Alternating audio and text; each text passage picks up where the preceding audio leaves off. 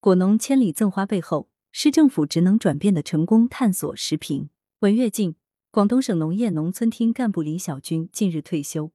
徐闻四位农民闻讯摘下新鲜的菠萝花，赶了五百多公里路到广州，将自制的菠萝花束送给他。农民们还特意送上一幅创意画，上面的留言令人动容：“总有星光开道，总有您为我们赶来。”九月二十日，《羊城晚报》。一位省城机关干部退休，何以让徐闻农民千里迢迢赠花呢？原来，这四位农民是当地十七万果农的代表，他们要向自己心中的菠萝女神表达敬意。作为省农业农村厅一二二二一工作组的组长，数年来，李小军风里来雨里去，率领果农们将滞销的菠萝打开销路，还创出徐闻菠萝的海品牌，培育了一批带头致富的菠萝姐妹，打造出可持续发展的菠萝产业链。如今，徐闻菠萝不仅成为当地农民的致富果，还逆袭为全省优质农产品的排头兵和行销国际市场的全球果。对于这样一位真心服务果农的省城干部，果农们由衷的感激和钦佩。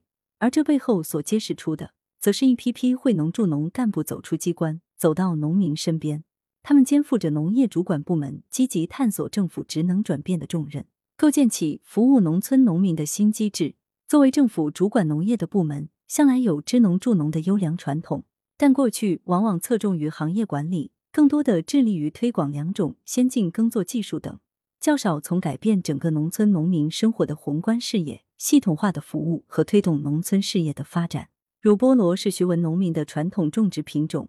但多年来增产不增收，好产品卖不出好价钱，收多收少常要看老天爷脸色。自省农业部门探索以农业市场体系建设为主题的“一二二二一”计划以来，这种被动局面才得以根本转变。这是个接地气的系统工程。它通过建立农产品大数据平台，组建产销两区的采购和经纪人队伍，培育和拓展产销两大市场，同时策划一系列活动，对接产销两个市场的买家卖家，实现品牌打造、销量提升、市场引导、品种改良和农民致富等一揽子目标。徐文率先得益于该计划的实施，他所带来的变化也让农民切身感受得到。过去一公斤菠萝见时仅卖几毛钱，而今最高可卖到三元，而且价格能稳得住。菠萝每公斤涨一元，徐文农民就增收七亿元。许多农民建了楼房，买了轿车，农民的辛勤劳动得到应有的回报。徐文农民靠菠萝打了致富翻身仗，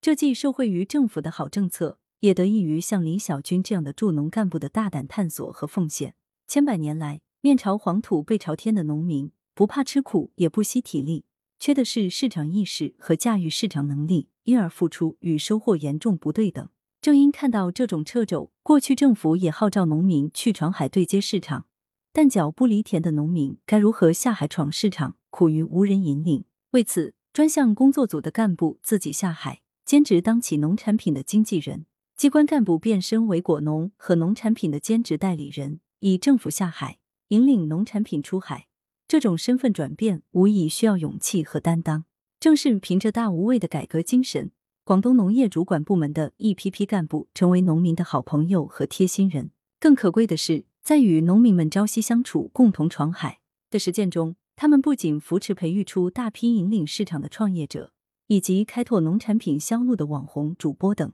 还摸索出一些可复制的成功模式，为农业产业升级和可持续发展打造出新型产业链。菠萝如此，荔枝、龙眼、柚子、菜心等也不例外。过去是单一的农产品，而今则是系列的产品。由于这些模式均可复制，有望大幅改变农业生产的被动面貌，让农民过上红红火火的好日子。令农民兄弟放心的是，尽管李小军退休了，但在广东主管农业部门。将会有更多的李小军迅速补位，率领他们继续闯荡市场大海。作者是羊城晚报首席评论员，羊城晚报时评投稿邮箱 wbspycwb 点 com。来源：羊城晚报羊城派，图片：羊城晚报羊城派，责编：张起李媚妍，校对：朱晓明。